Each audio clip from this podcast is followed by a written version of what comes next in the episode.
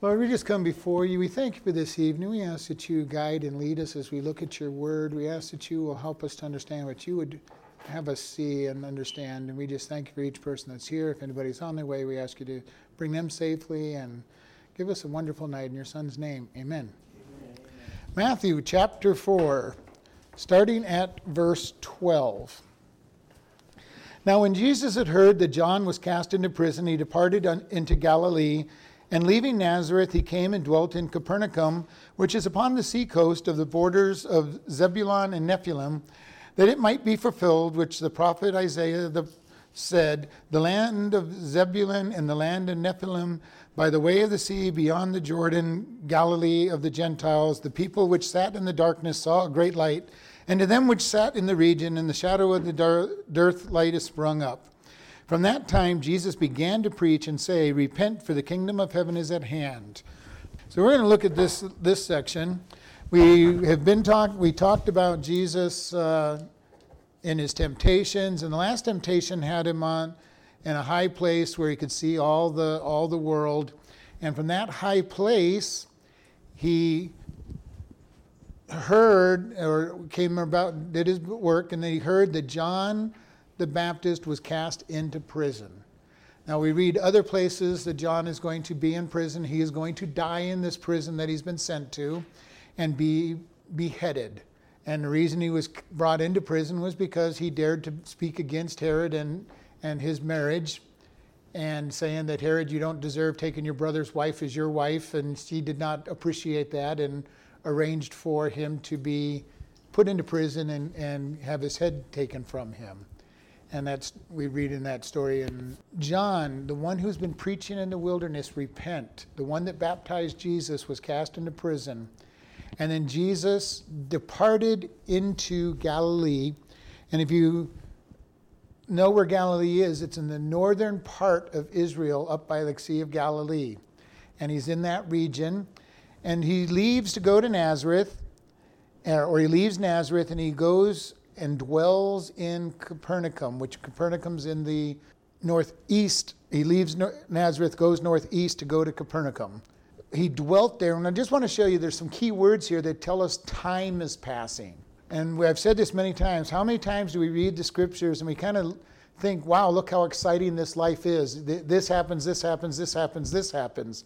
Well, in this one verse, he's leaving Galilee and he's going into Capernaum, and it says that he dwells in Capernaum, which indicates there is some period of time being here. Now, we don't, there's nothing in here that tells us what that period of time is, but there is time, and I just want to bring that out that uh, we're looking at time is passed on here. And Capernaum is on the borders of Zebulun and Nephthalim, which is on the, again, the northeast part of Israel. And he said that he did this so that it might be fulfilled what the prophet Isaiah said. And he's going to quote Isaiah 9 1 that out of you, Nephthalim and, and Zebulun, have come, has shown a great light. And so this is, again, remember, I've said over and over, Matthew is going to quote Old Testament scripture a lot. Galilee's like a state. Galilee is a area just in the yeah, I guess you would say state. Yeah, it's a region. It's a region off of Galilee. Yeah, there's a Sea of Galilee and Gal- the Gal- Galilean region. So we might call it a state. It's it doesn't it doesn't have quite that official. Yeah, it doesn't have that official of a capacity. It's a region in the in the north north part of Israel. And it says here, you know, this was all done. He moved and lived in there so that he could fulfill the prophecy. And now we think about this. He got the fulfilled prophecies that are happening all over the place. A virgin gives birth in Bethlehem, and he moves from Bethlehem to Egypt because Herod is going to kill, which fulfilled a prophecy, prophecy that out of Egypt I have called my son. Then he ends up living in Nazareth because he was said it would be he would be called a Nazarene. And we've mentioned before that he was called a Nazarene, not a Nazarite, because a lot of people mix those terms up. And a Nazarite is a vow that Jewish people would take to, for obeying God, and they would let their hair grow long, and they wouldn't wouldn't consume wine or grapes or anything. And then at the end of their vow, they would get their hair cut off, offer their sacrifice, and, and in their vow. So there's a lot of people who start thinking he was a Nazarite, and that is a different term altogether. So he goes to Nazareth so that he could fulfill that portion of it. Now he's moving to uh, Nephthalim and Zephalim so that he could fulfill the prophecy that a light would come out of that region to, to minister.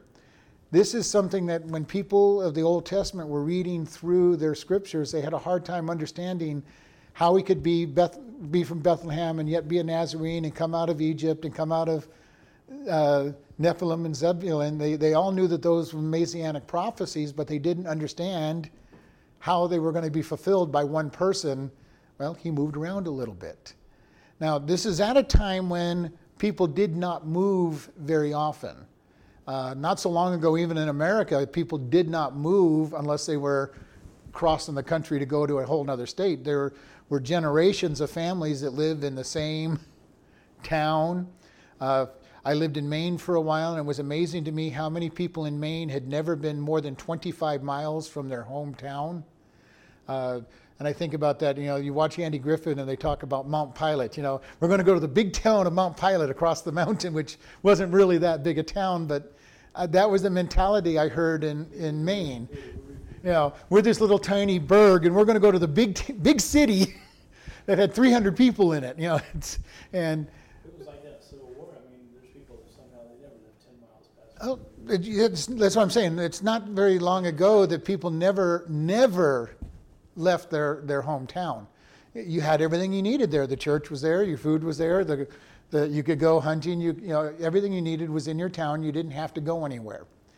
And even in the West, even in the West, after people moved to the West, it happened. You, you lived on your ranch and you know, the furthest you went was to where the nearest town was to go to the general store to buy things that you couldn't grow grow on the ranch or make on the ranch.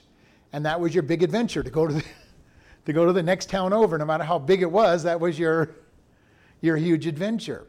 So in Jesus' day, this was a mentality. You lived in, you grew up, you stayed in your town, and Jesus is moving all over the place to, and in the process, fulfilling messianic prophecies.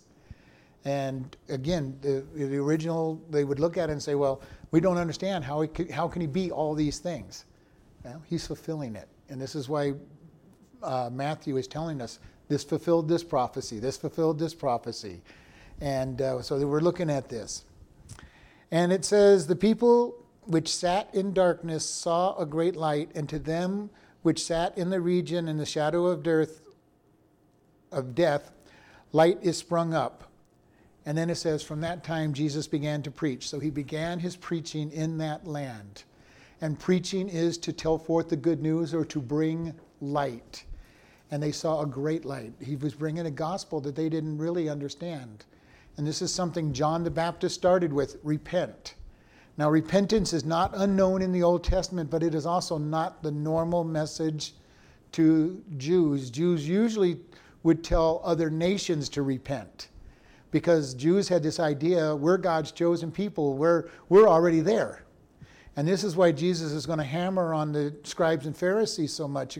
He's going to say, you know, just because you're a child, of, you know, of Abraham doesn't mean that you're all taken in. That it had to be a circumcision of the heart, not just the flesh that your parents did to you. Zebulun and They're tribes of Israel. They were the original. Two. Yeah. They were sons of Abraham. Abraham, Isaac, and Jacob. About them. I never really, They're not the they're not the best known of the tribes.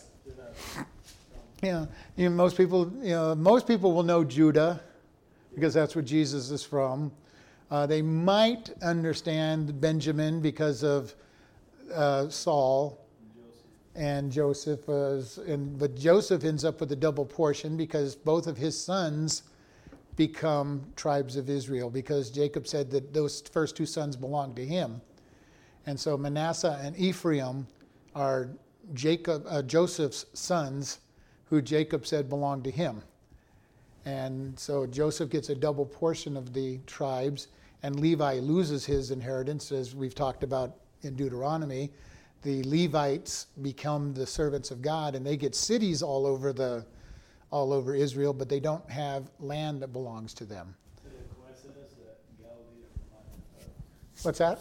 that there Galilee, It's in the northern part. There's a lot of Gentiles all over that part. And Nebu- Nebulun and Zebulun are in a region called the, uh, which we'll learn later, the Decapolis, which means 10 cities. And it is Jewish, but it really has a very strong Greek influence, and a lot of Gentiles live there. That's why when Jesus goes there and he casts out the demon, the, the demons that call themselves legion, and they go, cast us into pigs. Well, pigs that we know are something the Jews don't raise, so he's in an area that is very much influenced by Jew, by Gentiles. And this is the area that he's living in right now, that he's dwelling in at this moment, is that area of Decapolis, uh, Nephthalim, Zebulun, and very much Gentile. So, in- essence, his first ministry is preaching to a very Gentile audience in that area. Now, he would be talking mostly to the Jews, but there would have been a lot of Gentiles. And that's why he says they're in a great darkness. The people who lived in darkness have seen a great light. Because the Jews that are living there are kind of what we would say in, in, in Christian terms, they're backslidden. They're not, they're not really following after everything. I'm sure they're still following the Sabbath and basically being kosher, but they're not really seeking after God. influenced by Greeks. Influenced by Greeks, uh, influenced by a lot of things that have happened. But even to this day, the Jews have a lot of influence from the world, and many Jews do not believe in God, do not believe in the in their Bible, and they may still practice Passover and all the holidays and and all of that, but they really don't believe in the Word, and, and they're not reading the Word as much as they should to be really following God. And the sad thing is, many Christians do the same thing, or people who at least name themselves to be Christian. They go to church on their Sunday morning, listen to some little homily about, about nice things, about you know this, that, or the other thing, but not really what God says. And then they go home and live the way they want for the rest of the week. And they go back to church again the following Sunday, listen to some really simple homil, homil, homily that doesn't have any you know, basis in scriptures. And usually they'll read a scripture and talk about everything but the scripture they read or even about God's word, and then they'll go home and start this all over again. This is the way the Jews at this time are, for the most part, living. Not all of them, because they, you know there are some that are still following God, but many of them are not doing that, and even to this day. But the sad thing is, we're watching the Christian church try to follow the same suit, where they will allow sinners to be in there without saying that what they're doing is sin, that Jesus isn't important. Most of them don't even believe that there is a heaven or a hell, that's just with this world is all there is. And this is something that we need to really look at in our life and saying, are we truly believing God's word?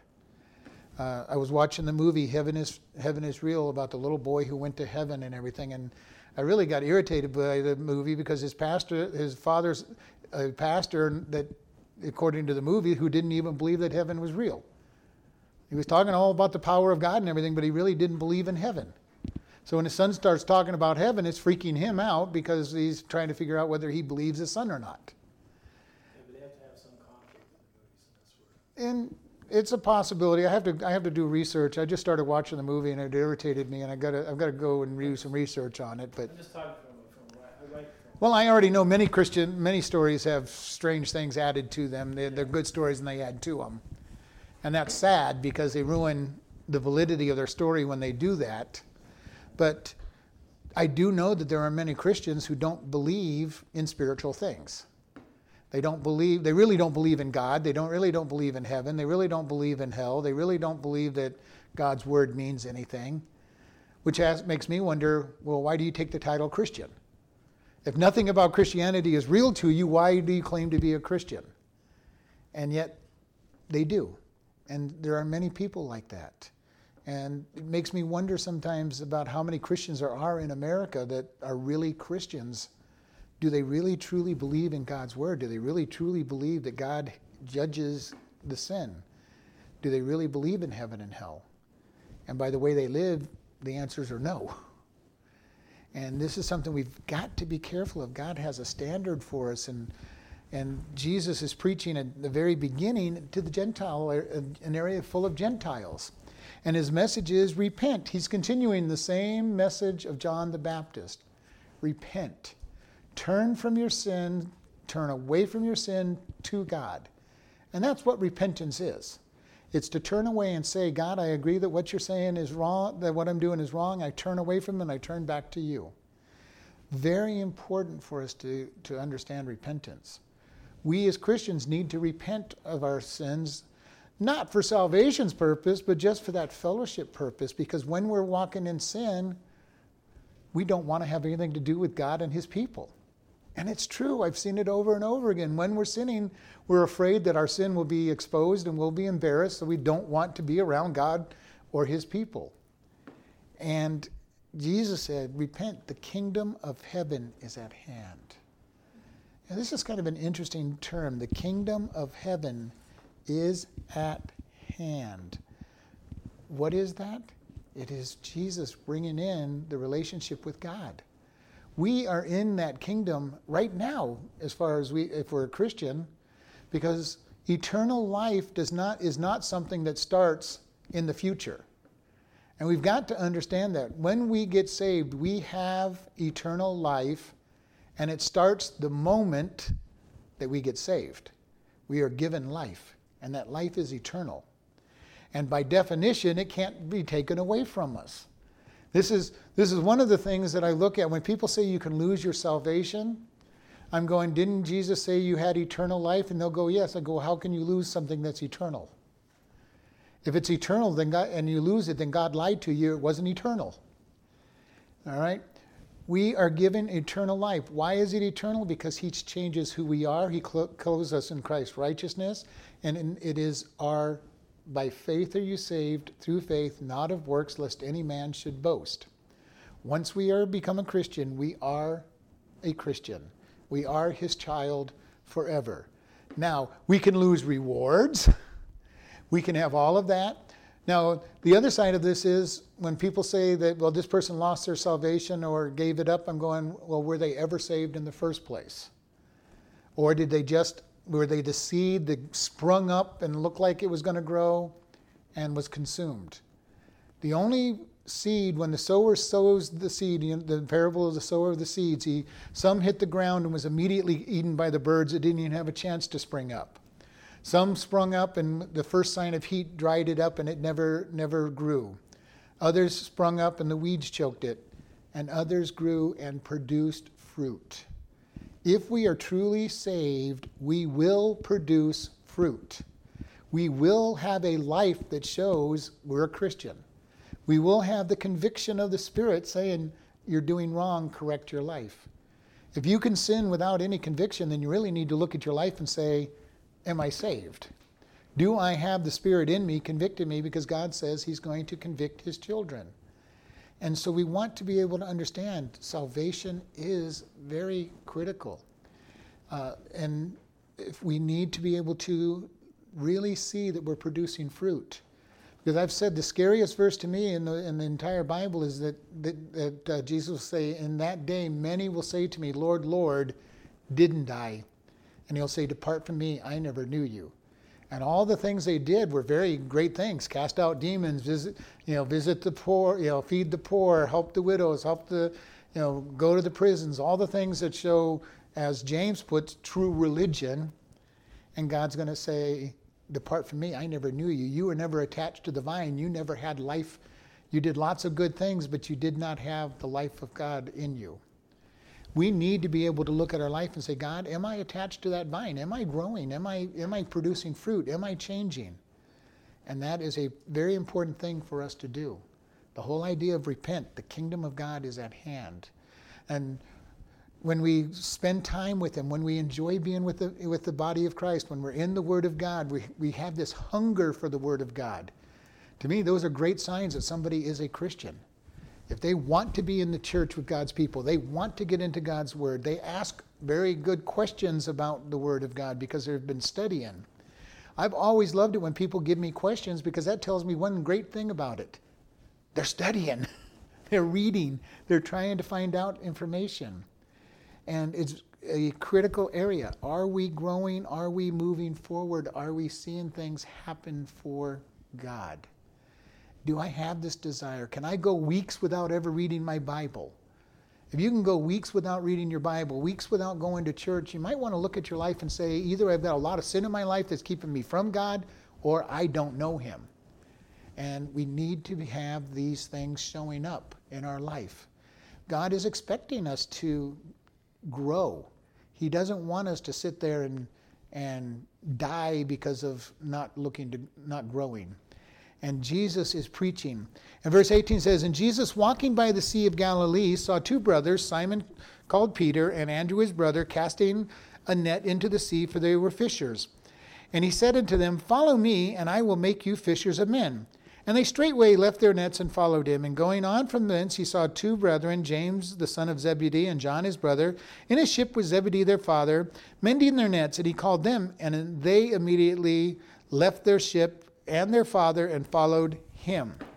All right, Jesus is leaving the, the region of uh, Zebulun and Nephthalim, going down toward Galilee, the, the lake of Galilee, wandering around, walking, walking by, this, by the, the sea or the lake, and he sees two men, Simon and Andrew, and, he called, and they were fishing, and he called them to follow him. And he said that he would make them, follow, he says, Follow me, and I will make you fishers of men. And I love this. And straightway left their nets and followed him. This is something, when God calls us to do something, do we immediately go and do it? Or do we come up with excuses? God, I just don't know how I'm, you know, you think about this. He's called two fishermen and he says, Follow me there could be a whole lot of questions. Well, how are we going to live? Where are we going to live? How, how are we going to have money? How are we going to get fed? You know, there could think about all the millions of questions these two men could have asked when he says, "Follow me," and they just leave their nets behind and follow him. This is kind of an interesting statement when you think about it. How many times do we not follow God when He says, do this? How many times do we not talk to somebody when we know that God wants us to talk to them and share the gospel and teach and help them? And yet, Peter and Andrew just get up and follow him and leave their, leave their business. Leave their business to follow this man now, how they know who he is, we don't know. Had his reputation gone on before him and they knew something about his reputation? That's one thing. But still, the faith it took to just leave their business behind and follow this, this man who's been teaching. And then, he, then we look at it, he goes a little further from then, and he sees two brethren, the, uh, James and John, the children of Zebedee, and he calls them. They were mending nets. And they immediately left the ship and their father and followed him. So here they're leaving everything. They're leaving the family business behind. and you note that they leave that ship and their father to follow him. They're abandoning family as far as, as, as this goes to follow this man who just said, Come follow me. Know, it's bad enough they're leaving their work, they're leaving their, their living, they're leaving their, and then they basically are leaving their family. How hard is that to leave family? It's not easy for a lot of people to leave family. Now, some people have bad families and they're looking to get away from family as fast as possible. That's probably not happening here. Uh, you know, they're working with their dad mending the nets. There doesn't seem there, there's no indication that there's strife. There's no indication that there's problems in this in this relationship. They just pick up and walk away. And this is at a time when the, especially the oldest children followed into their father's business because it was going to be their business afterwards. And both of these sons are fishermen with their father. And they all of a sudden just get up and walk away. And there doesn't seem to be this picture of Jesus trying to twist their arms and say, you know, you must follow me. He just goes and says, follow me. and they, and they go get up and walk and do it. We need to be more like that in our Christian walk. Some people are pretty good at that, some are very bad at it. But when Jesus says, do something, we need to listen and obey. Because this is his first four disciples. These, these four men are going to be the first four disciples, and they're following him just because he asked them to. Now, with Peter and Andrew, it's a little more specific. You know, follow me, and I will make you fishers of men. Now, how much of his reputation has gone forward at this point? Paul, uh, uh, yeah, Paul. Uh, Matthew's not telling us how much, but they live in that area where he's been preaching, so and the great light has been shown, so they probably know a little bit about him. How much of his reputation went, how well known he was, is kind of unknown at this point. He is raising in in authority. He has been preaching in that general area, a little further east of where they're at at this point. And it is quite possible they knew very well who he was. But Matthew's not saying they know who he is. Uh, but even with that, even knowing who he is and having a reputation, how easy is it to just get up and follow somebody and leave everything behind? Your business, your work, your money. This is still a time where if you don't have a job, you're gonna, not going to just go out and buy food and they're leaving, and it says specifically they left their nets behind, so they can't even go back and become fishermen eh, or even fish for, for a living because they've left all the stuff behind. The, and this is a picture of a disciple turning their back on the old and turning, into, turning to the new. And God is expecting us to do just that in our life turn from our old way of life and turn to Him. Now, that does not mean that every single person has to stop doing what they're doing to follow God. But in this case, he's calling very specifically, follow me. And we need to be aware of are we doing what God wants us to do? And some people have a great trouble with that. And we never know what God, some people God calls to stay in what they're doing so they can support those that are working for the church. And he says, stay in your business. And they're good businessmen and they make the money to support the activities of the church. Some are called to be the teachers, some are called to be pastors, some are called to be the missionaries. And we need to be looking at what has God called you to do and do whatever He's called you to do with all your heart. The one thing I know, God has called me to be a pastor, and I've known it for many years, and He finally has opened the doors, and I enjoy being a pastor. But at the same time, I have always been doing everything a pastor does for most of my life. I've taught, I've, I've preached, I've ministered, I've gone to the hospital, I've done all the things pastors do. But I knew that that's what God wanted me to do. There's not even a uh, doubt in my mind that that's what God has asked me to do. And most of us know what God has asked us to do. We may or may not be doing it. But sometimes God is just looking for simple things as well. And I, and I love that because I've shared over and over. Some people look at a pastor and say, well, that, that person's got all the, all the gifts, they're, look at how much they're doing. Maybe, maybe not, because a pastor may not be using all of their gifts like they're supposed to. And there could be a person in the church that they're doing just one or two little things. Nobody ever notices them. And God's going to say, This is the widow's mite. They've put in everything that they've had into that part of their life. And this is why we cannot look at ourselves and say, well, I'm not doing anything or I'm doing lots of things because we may not be doing, we may be doing more than God has asked or less. And it's very important that we don't do more than God has asked. Because if we stretch ourselves too thin, we're not going to do other parts of our jobs. And this is something especially young Christians get wrapped up in. They start trying to do everything in the church. They're, they're, they're singing in the choir, they're teaching Sunday school, they're, you know, they're trying to do a million jobs and they're not doing any of them well. And then you got the other side of the people that they don't do anything in the church at all. And that's not, that's not good anywhere either. You need to find your balance because I truly believe that there's at least one job in the church for every single person who's part of that church.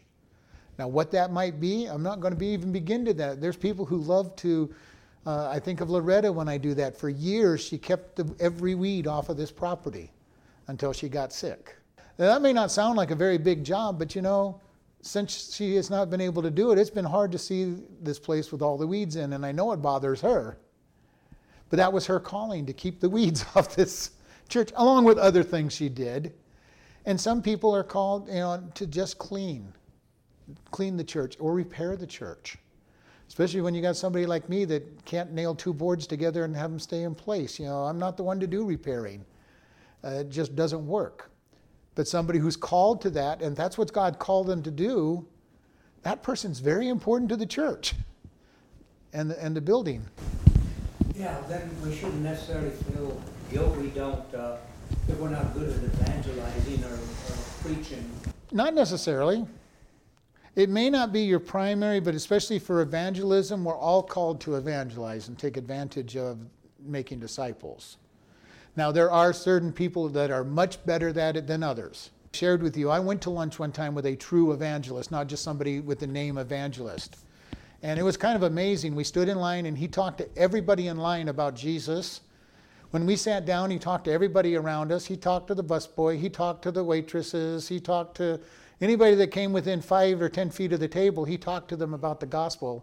And he wasn't obnoxious about it. He just was able to fit it into every conversation that he was talking about, and he would give a very quick gospel message to these people. and that is a gift. I am not that good at it. I can evangelize, but I'm not anywhere near that level of being able to just make it so smooth. And there are people that are gifted to that. That doesn't mean the rest of us are not to evangelize because we are told, go and make disciples. That's the Great Commission, and that's given to all Christians. And if we listen to the Holy Spirit, He will help us get the right answers. Now, the more we work at evangelism and the more we attempt to evangelize, the more we let the Holy Spirit work in us and the easier it will get.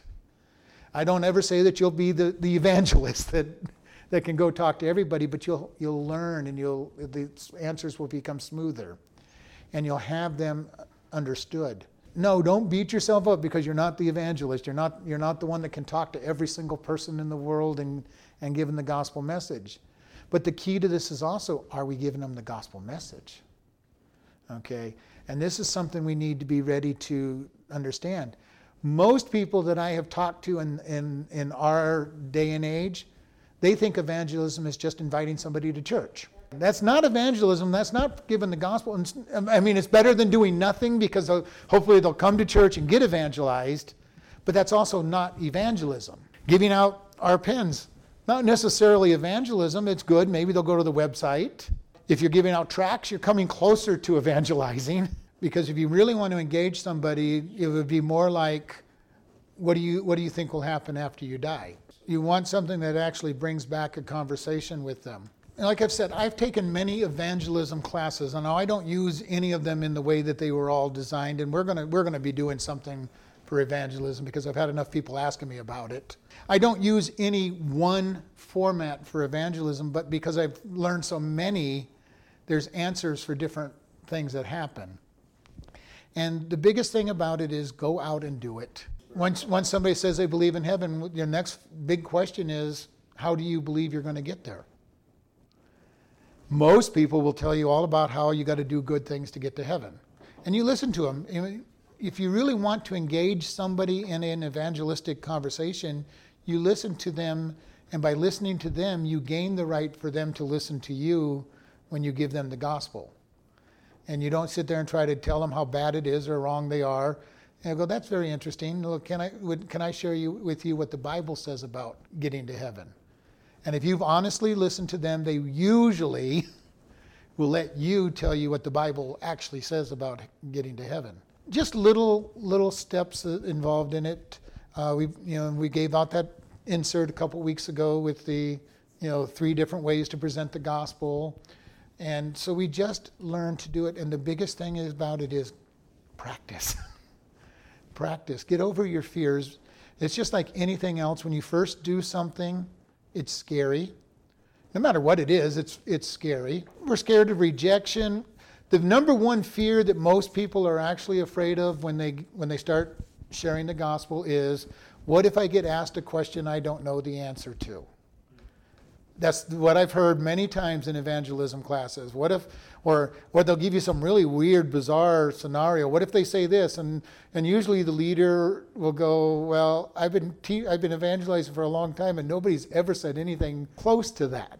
It is like anything, when you first do it, there's a fear. If anybody's ever done rappelling or rock climbing, that, you know, if you can remember the first time you did rappelling, or you're walking, even if it's just walking down the very first time when they just make you learn to depend on the rope and you put your whole weight on the rope. It was kind of scary the first time I went went down. We always end up with this idea that the first time is scary.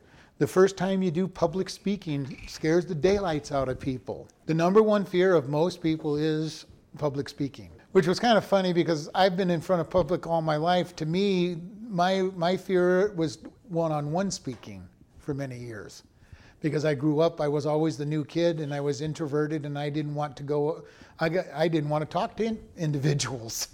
Put me in front of the crowd, it was no problem. One on one was always more difficult. But the real point is anything that we do the first time, first few times is going to be scary. But as you go on and learn how to do it and you get your practice in and you realize that everything you're afraid of is not as bad as it is not really that bad, it becomes an easier thing to do. For me, things like auto mechanics and stuff, I, if I've never done it before, I worry have I done it right?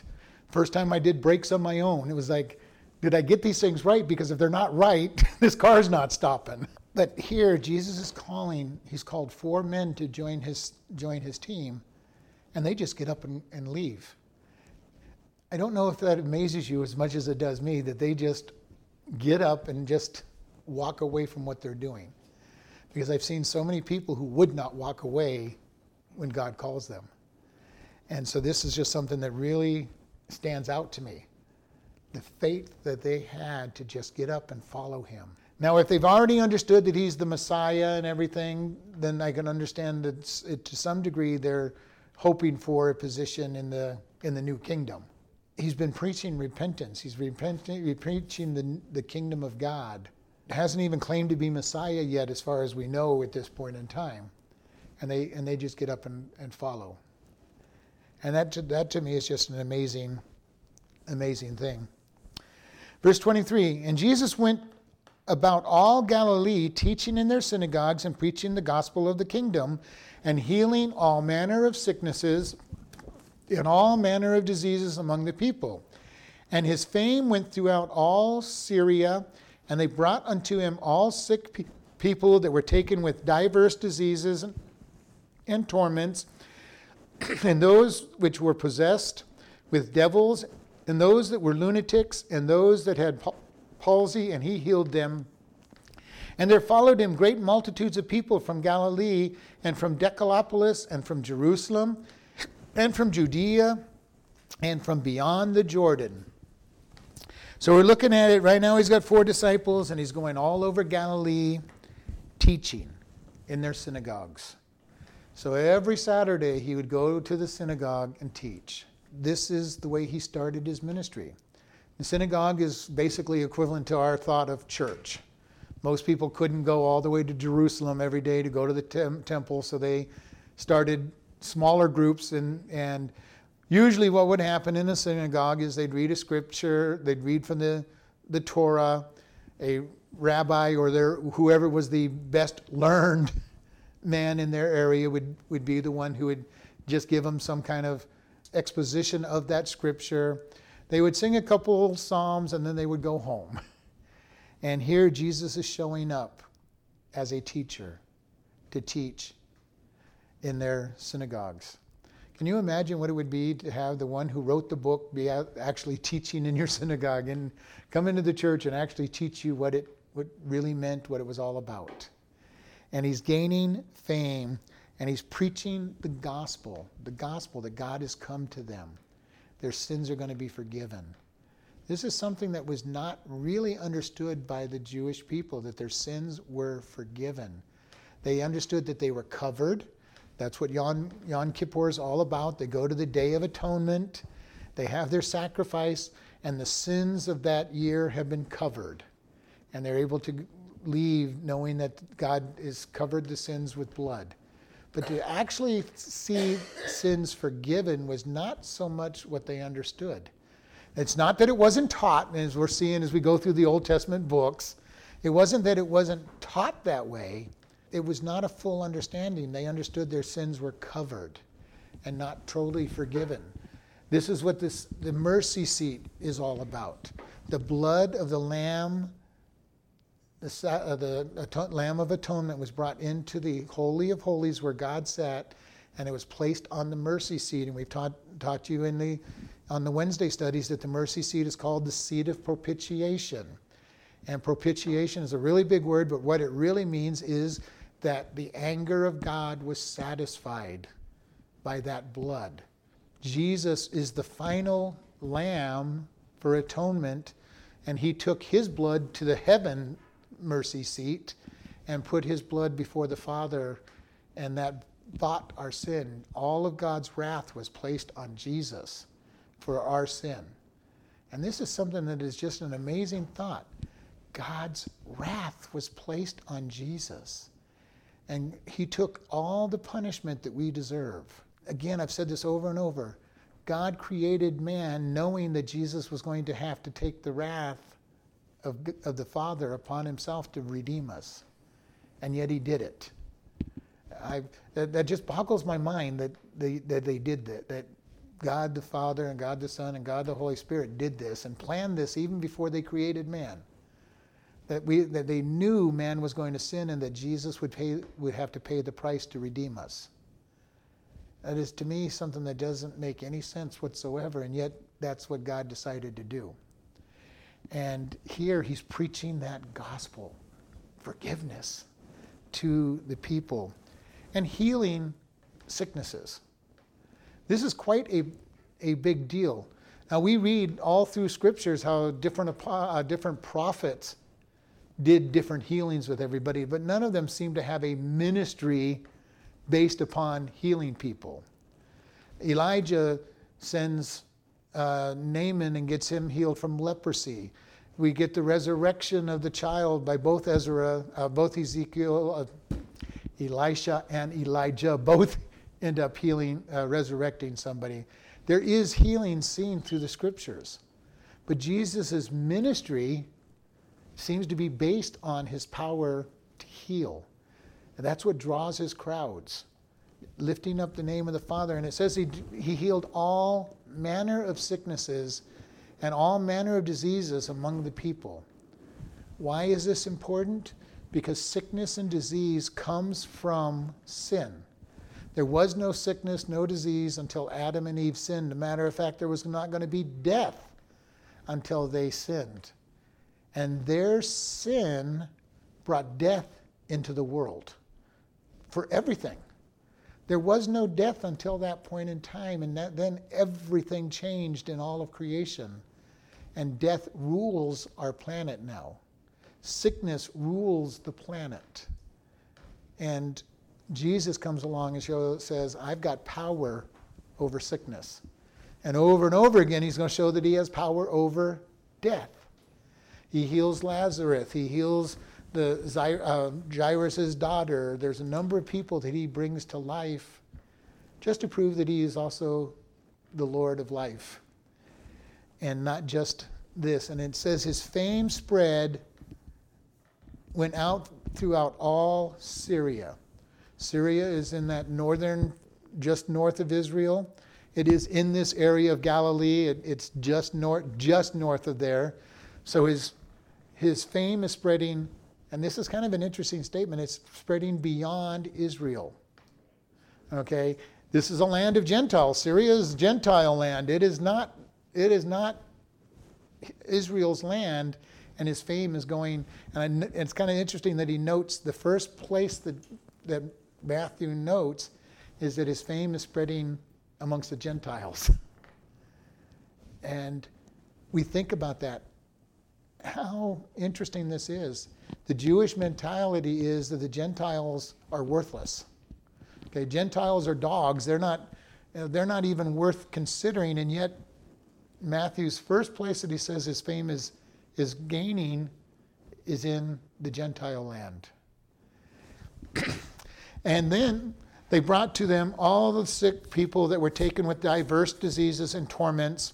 And then he starts naming a few of those. Those who were possessed with devils is the first one he talks about.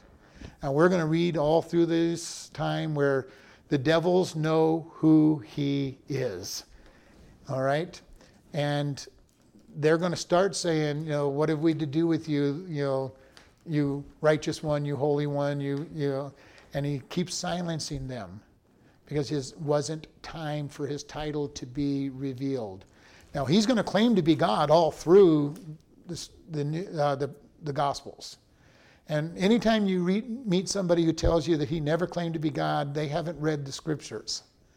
Because when he said, Before Abraham was, I am, the people picked up stones to stone him because they knew that he had committed what they considered blasphemy because if he wasn't God, he just he had just made himself equal to God. And that's what he said and they got ready to stone him because he had said I am God.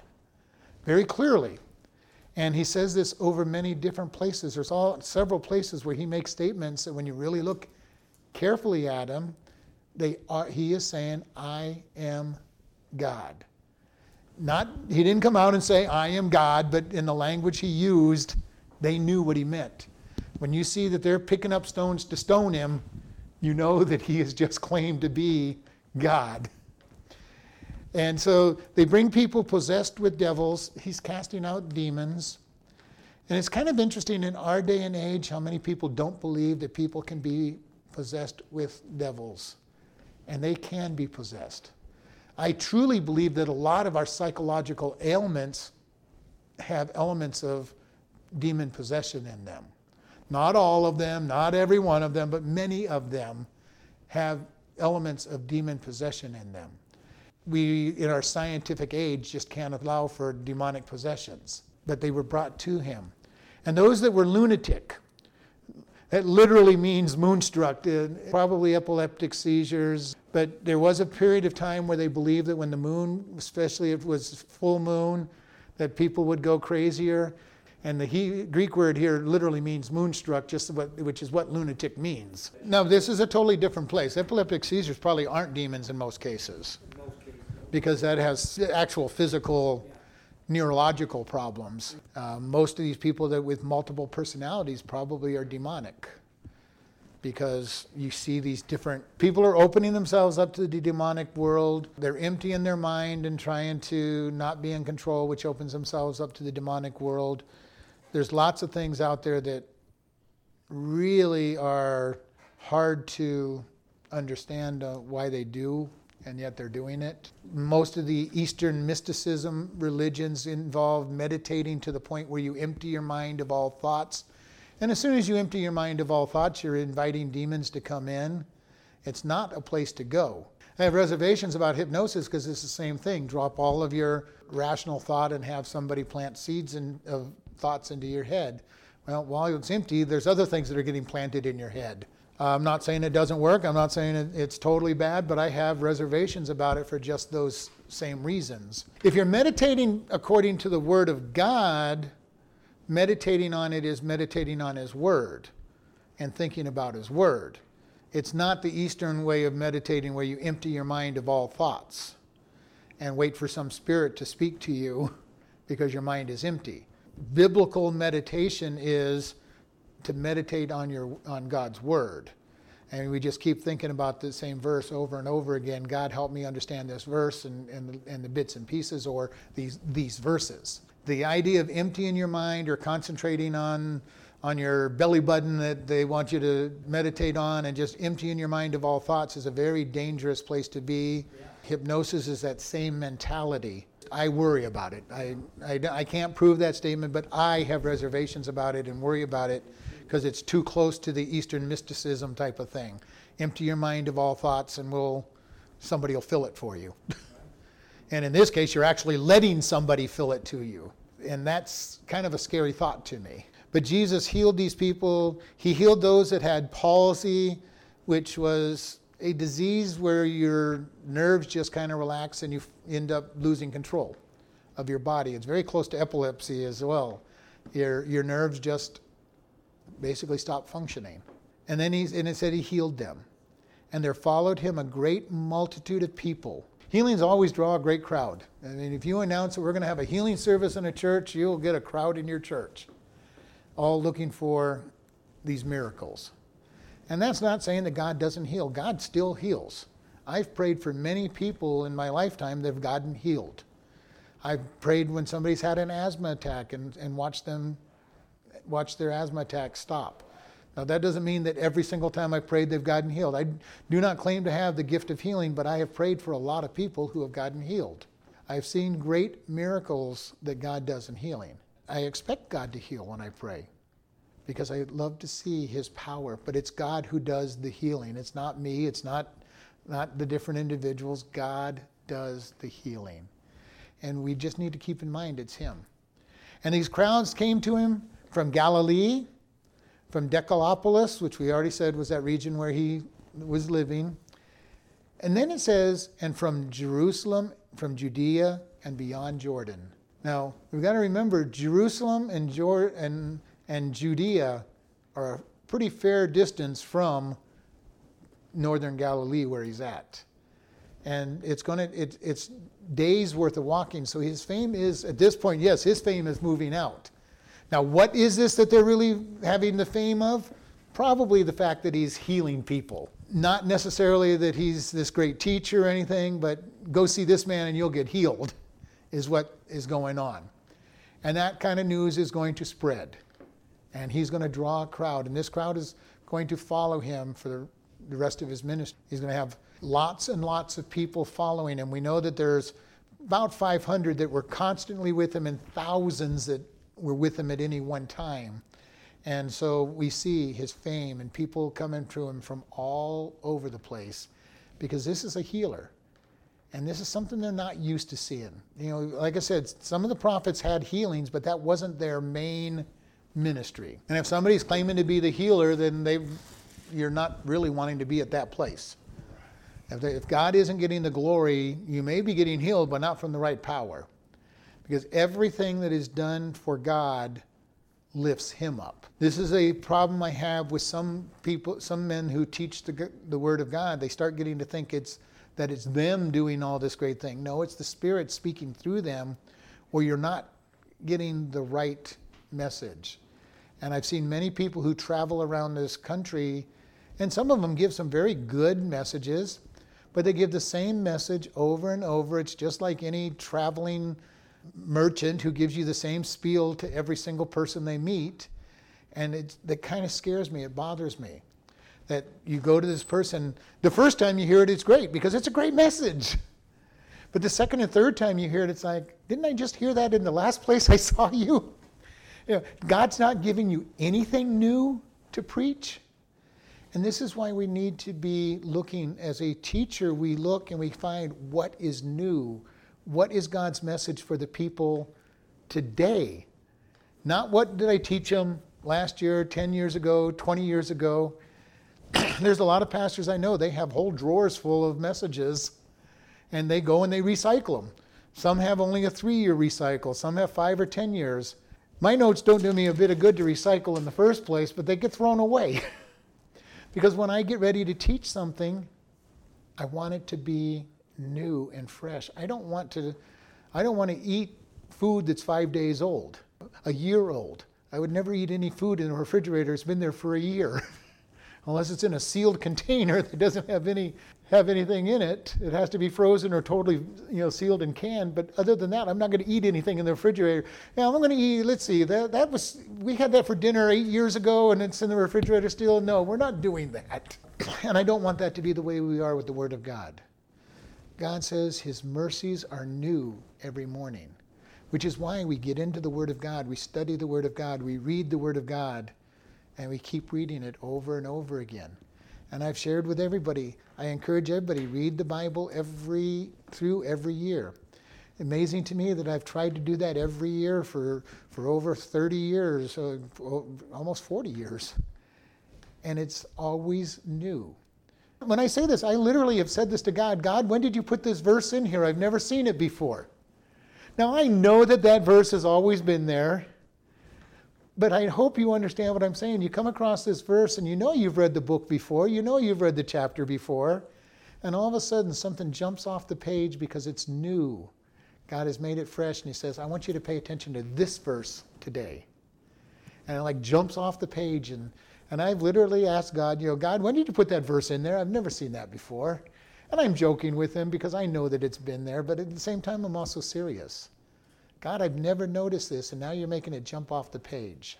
We need to understand His Word is new, it is fresh. If we get to the place where we're just reading His Word to get through the reading and not pay attention, not look for it, looking for what He has for us that day, we've got a little bit of a problem. We need to be able to get in and see what He wants us to see.